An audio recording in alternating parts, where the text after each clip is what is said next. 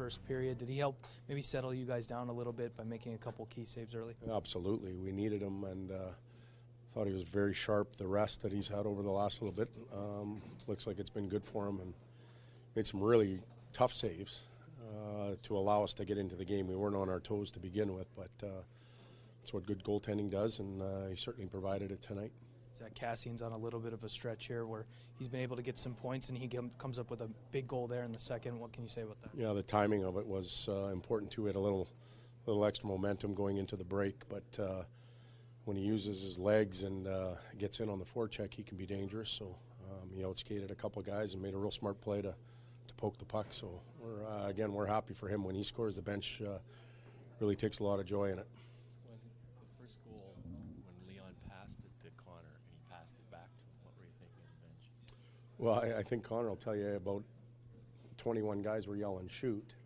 Uh, maybe that's why he's special because he looked to pass and um, give Leon credit because he had to um, reel it in, find it, and score in the secondary opportunity. With the workload he's had so far this season, fair to say you're you're glad your goalie's getting a bit of a break this weekend. Yeah, but he's, uh, you know what? They, I like goaltenders that want to play every night, and he's told me that he wants to. He wants to go. He feels good.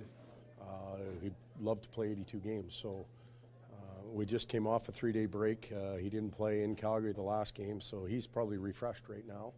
Uh, we'll go to another four-day break. We play th- three or four games, then have our five-day break. Uh, there's no reason for, for Cam to be fatigued at this point. So was this about as complete a game after the first period as you've had in a while against a really strong